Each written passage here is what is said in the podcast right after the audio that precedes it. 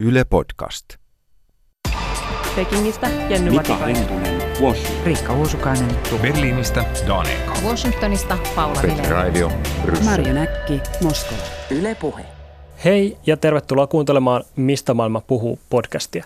Toisin kuin viime jaksossa kerroin, tällä kertaa me puhummekin Italiasta ja siitä, miksi italialaiset asuvat edelleen noin 30 asti kotona ja myöskin siitä, mitä italialaisnuorille kuuluu, kun talous on kasvanut melko hitaasti viime aikoina. Näistä asioista meille puhuu Jenna Vehviläinen Roomasta. Minä täällä studiossa olen Simo Ortamo. Tervetuloa mukaan. Roomassa Jenna Vehviläinen. Moi Jenna, mitä kuuluu Roomaan? No moikka Simo. Ihan hyvää kuuluu tänne Roomaan, että lunta odotellessa on ollut, on ollut tota säätiedotuksissa nyt pari päivää ajan kauhean tota päivittelyä siitä, että kuinka tänne saattaa loppuviikosta sataa lunta ja just mietin, että uskaltaako sitä lähteä ulos sitten enää ollenkaan. Täällä meinaa aina mennä vähän kaupunki sekaisin, jos, jos käy näin harvinaisesti, että tulee lunta. Joo, varmasti. Lumi saattaa yllättää autoille aika eri tavalla ehkä Roomassa. Tota, mitä sä olet muuttanut mitä reilu kuukausi sitten Roomaan, niin miltä tuntuu olla asua taas Italiassa?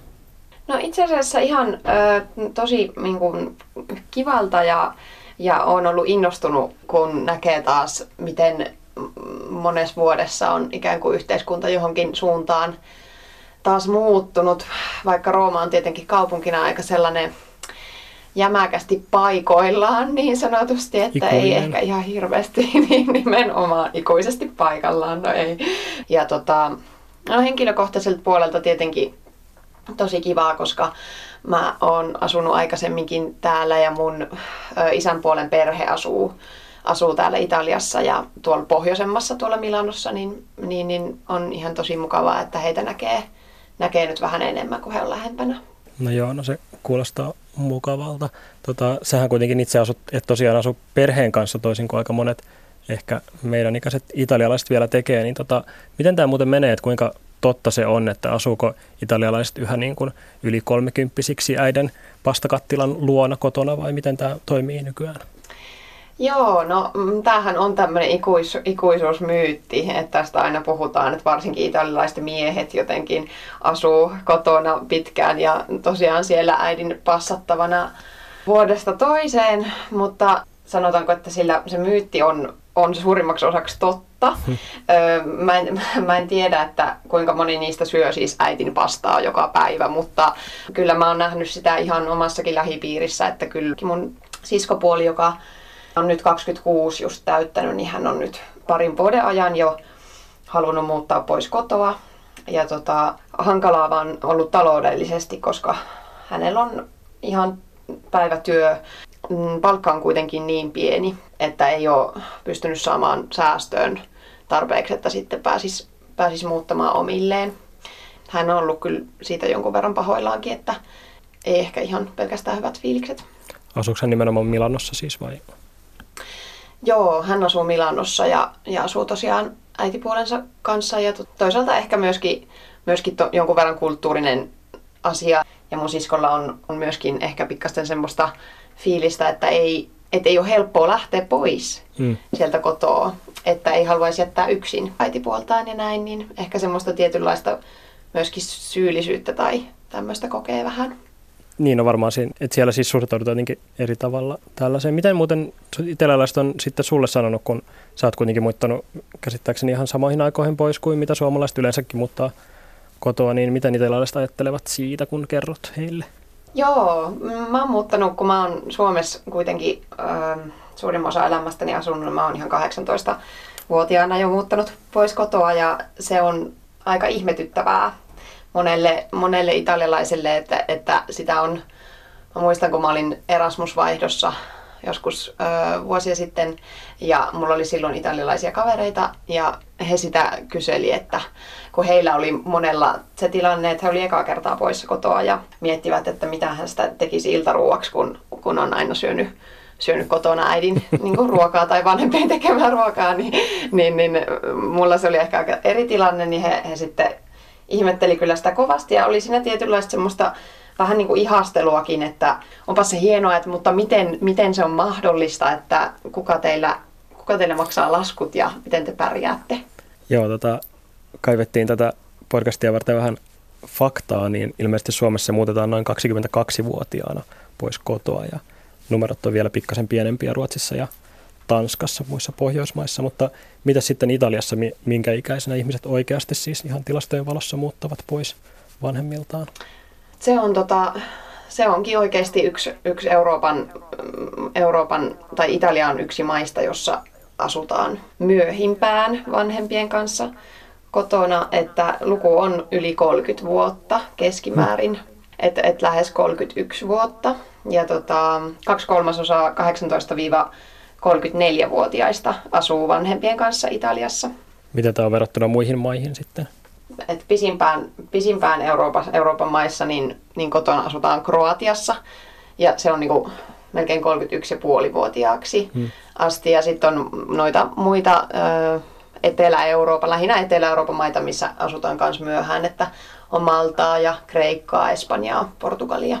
Eli tämä, voidaanko me sanoa, että tämä myytti siinä mielessä pitää paikkansa, että italialaiset tosiaan asuu aika pitkään vanhempia luona, mutta se ei ole mitenkään kovin erikoista, vaan se on Etelä-Euroopassa varsin normaalia, että nimenomaan ihmiset eivät lähde heti 18-vuotiaana kuin me innokkaat pohjoismaiset lähdetään pois kotoa. Osaatko sanoa, että mihin tämä liittyy? Joo, tätä myytti pitää todellakin paikkansa.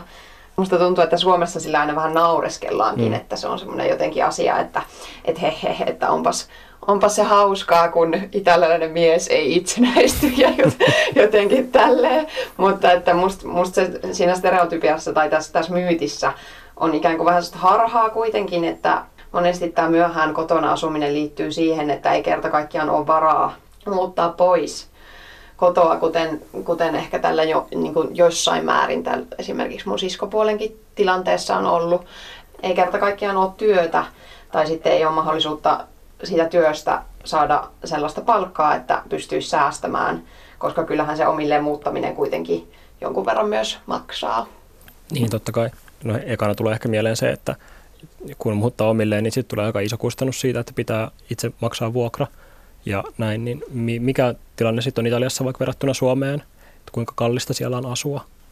Suurissa kaupungeissa se on yllättävän korkea, että jos haluaa asua vuokralla, niin, niin tota, esimerkiksi Milanossa vuokrat on hyvinkin ihan hels- melkein helsinkiläistä tasoa, tai ehkä sitä voisi verrata enemmänkin vaikka johonkin muuhun Suomen isoon kaupunkiin, ei välttämättä Helsinkiin, mutta, mutta ei, ne, ei ne kovin kaukana ole. Että jos haluaa asua hyvällä paikalla, niin kyllä saa yksiöstä ihan helposti 800 euroa hmm. kulittaa. Hmm. Monet sitten näkee, että, että asuu siellä niin kuin vanhempien kanssa niin kauan, kun löytää sitten elämänkumppanin ja sitten muuttaa. muuttaa että ei, ei muuta itsessä koskaan oikein yksin.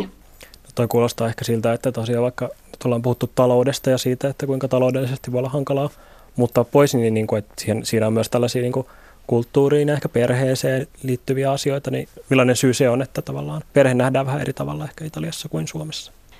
Joo, kyllä mä näkisin, että tämä on myöskin iso tekijä tässä kotona asumisessa ja siinä, että ei ehkä, ei ehkä halutakaan lähteä sieltä kotoa, kotoa sitten pois tai että pidetään aika normaalina sitä, että asutaan vanhempien tai muiden siskos, sisarusten tai saatetaan asua myös isovanhempienkin kanssa, jos on, jos on ihan tällainen hyvin perinteinen ö, asumisratkaisu.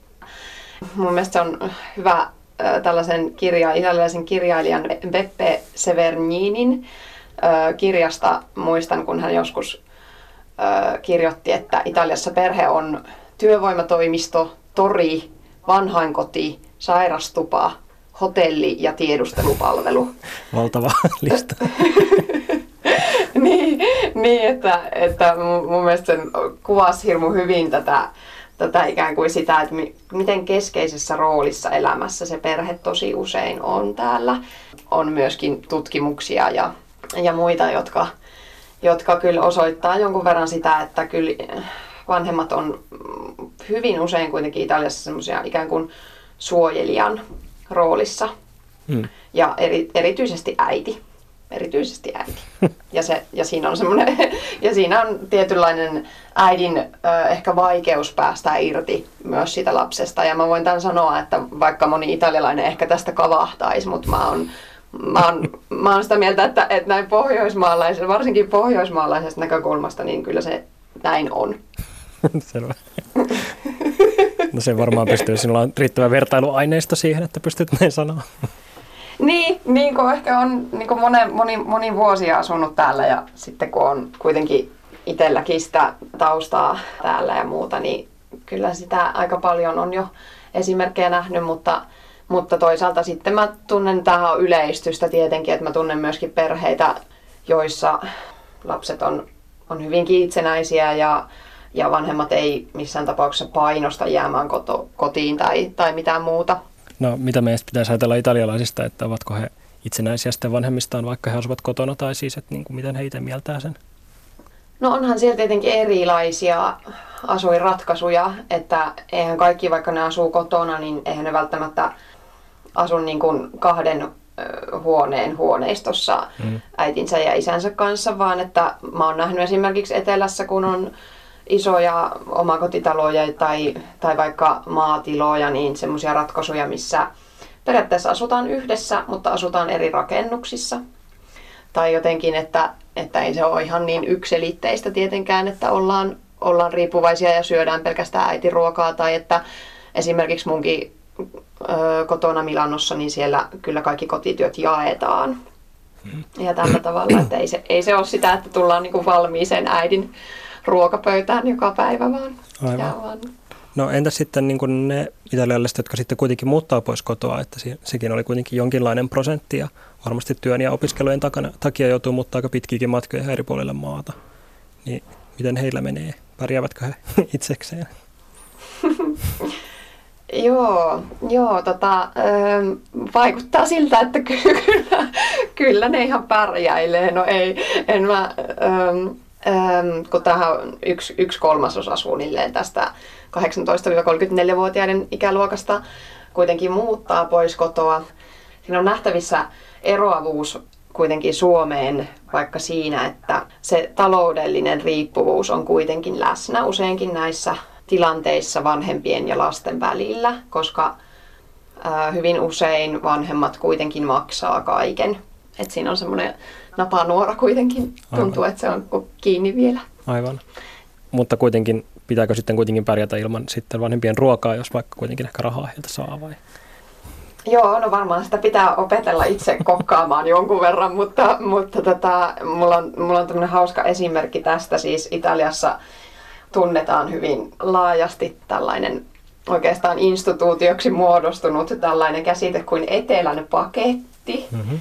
Ne on semmoisia paketteja, mitä etelästä vanhemmat, erityisesti just eteläisistä maakunnista, siis tuolla on Apulian maakunta ja Kalabrian maakunta ja varmasti Sisiliastakin ja näin, mutta olen nähnyt tämän Apuliasta tulevan paketin itse ihan, ihan ollut avaamassakin sellaista, että se tarkoittaa siis sitä, että vanhemmat lähettää kaukana asuvalle lapselleen tällaisen postissa tällaisen paketin, missä, missä, mikä pitää sisällään kaikkia tämän maakunnan omia herkkuja ja sitten näiden vanhempien laittamia vaikka pastakastikkeita ja, ja muuta. Ja, ja, ja mä, tota, mä muistan, kun mä olin, olin Erasmus-vaihdossa Firenzessä ja asuin siellä kahden kalabrialaisen, eli sieltä ihan Italian saappaan kärjestä hmm. olevan ö, tytön kanssa ja, ja he sunnuntaina avasivat tämän, tämän paketin ja ja tota, sieltä tuli sellainen upea liha, semmoinen pastakastike ja he laittoi sen hellalle sitten kuumenemaan ja me sitä, sitä yhdessä sitten syötiin. Että, että että tavallaan siis tämä on niin jotenkin tosi, tosi hassua, että, että, että tuntui, tuntui niin hassulta, mutta tietenkin tosi lutuuselta ja, ja suloiselta jollain tavalla, että, että halutaan niin paljon syödä niitä oman maakunnan ruokia ja että ne on niin paljon parempia kuin ne, mitä, mitä saa sieltä, sieltä, tota, sieltä sitten sieltä, missä, missä sitten ikinä asutaankin ja sitten sitä justi, että se tunt, ehkä, ehkä siitä tulee semmoinen olo, että vanhemmat on ikään kuin lähellä ja perhe, perhe on ikään kuin lähellä, mutta, mutta tota, no itsekin ehkä joskus olisi kaivannut ruisleipää jossain vaihdossa, mutta ei tullut mieleen niin kuin pyytää postipaketilla paketilla sitä, sitä lähettämään. Roomasta Jenna Vehyläinen. Seuraavaksi voitaisiin ehkä puhua siitä, että miten italialaisnuorilla menee taloudellisesti, koska Italiassa on, jos on oikein ymmärtänyt, niin on ollut aika hidasta tuo talouden kasvaminen 2008 laman jälkeen, niin miten se on sitten vaikuttanut tavallaan italialaisiin nuoriin?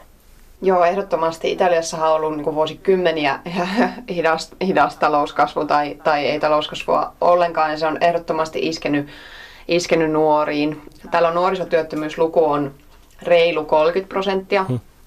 Eteläisissä maakunnissa se on vielä usein korkeampikin kuin tämä, että se voi olla 40, jopa melkein lähempänä 50 prosenttia, kun Euroopan keskimääräinen on, on kuitenkin alle 20. Hmm. Ja tota, tutkimusten, tutkimuksissa on nähty, että, että, että vastavalmistuneet yliopistosta valmistuneet saavat 15 prosenttia vähemmän palkkaa kuin 10 vuotta sitten. Eli tämä on selkeästi, selkeästi iskenyt kyllä, kyllä nuortenkin leipään ja heidän, heidän tota, mahdollisuuksiinsa.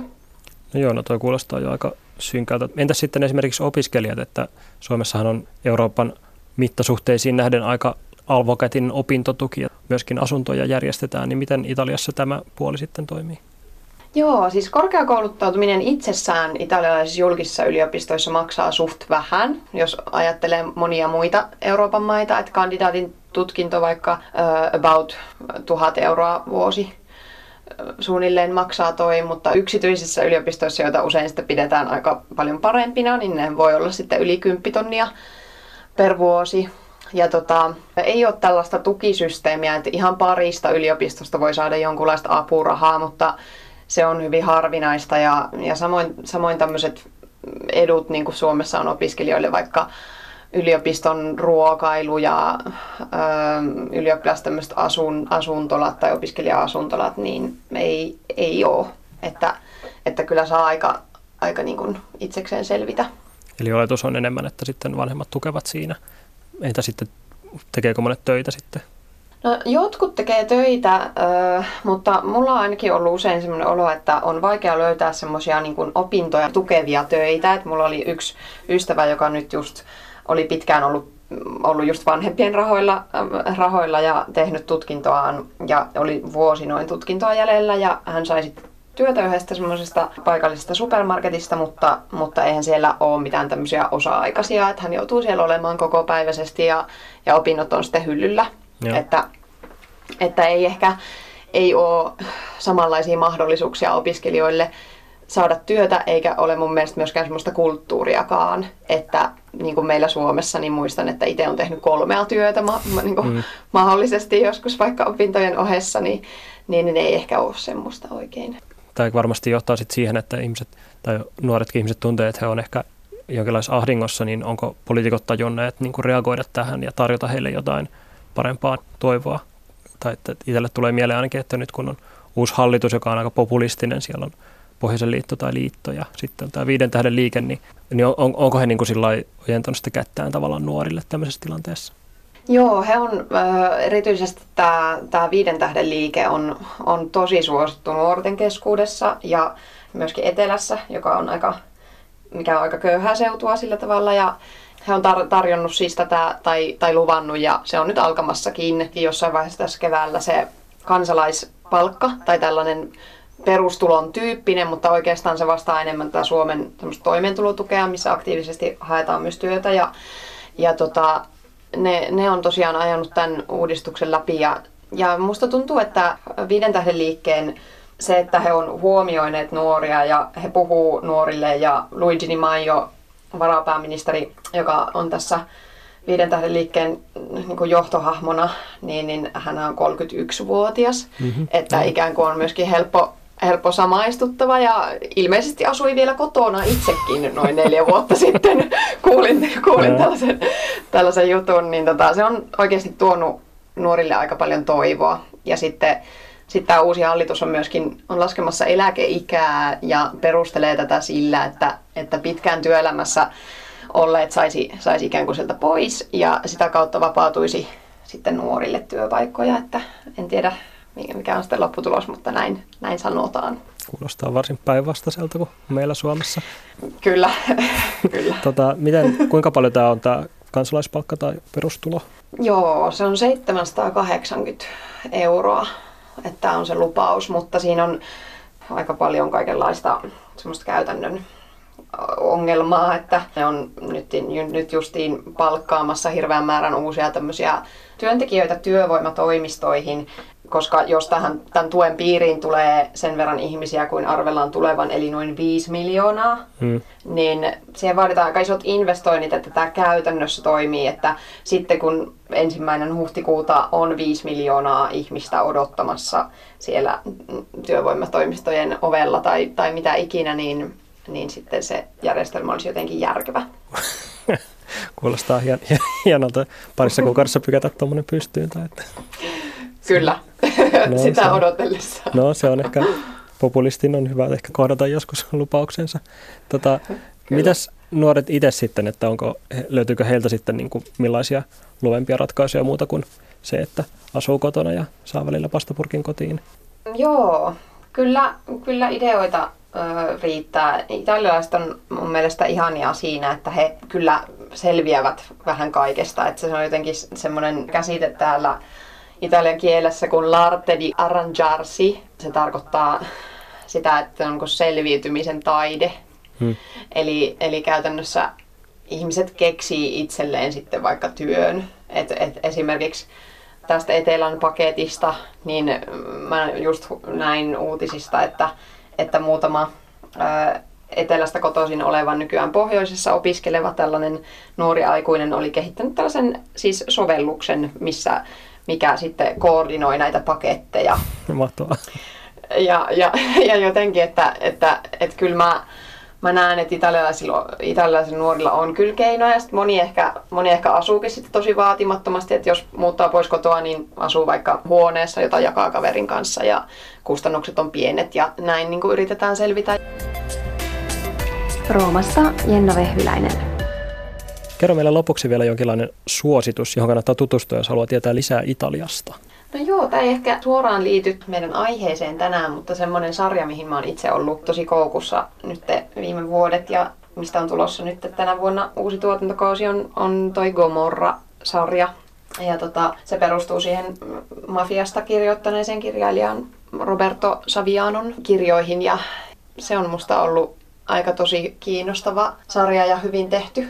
Se siis kertoo Napolin mafian elämästä ja ehkä myöskin silleen sen, ei pelkästään niiden sen mafian sisällä, vaan siinä myöskin ympärillä olevien ihmisten elämästä ja myöskin sillä tavalla, että se on mun mielestä hieno kurkkaus siihen napolilaisten arkeen, että ikään kuin se, että, että vaikka ajat, me ajatellaan, että mafia on, on sellainen jotenkin tosi kaukainen asia, että siellä on joku semmoinen kummisedän näköinen mies jossain kaukana meistä, että ikään kuin se se mielikuva, meistä, mikä meillä on mafiasta, niin se on aika väärä, että se on, se on ehkä enemmänkin sellainen, niin kuin, että naapurimies, joka tarjoaa töitä.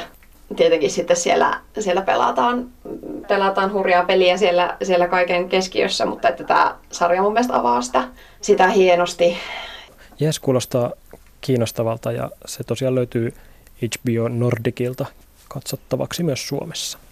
Hei, tota, kiitos Jenna tosi paljon sinne Roomaan ja tseppiä talvisiin keleihin. Kiitos Simo ja hauskaa talven jatkoa sinnekin. Siinä oli kaikki meidän podcastissa tällä kertaa. Kiitos kaikille kuulijoille. Ensi viikolla meiltä tulee ekstra jakso, jossa on sitten vieraana Mika Mäkeläinen ja sitten taas kahden viikon päästä normaali aikataulussa kuulemme Mika Hentusta puolestaan Washingtonista. Muistakaa kertoa myös kavereille, jos piditte jaksosta ja hyvää talven jatkoa. Kuulemiin.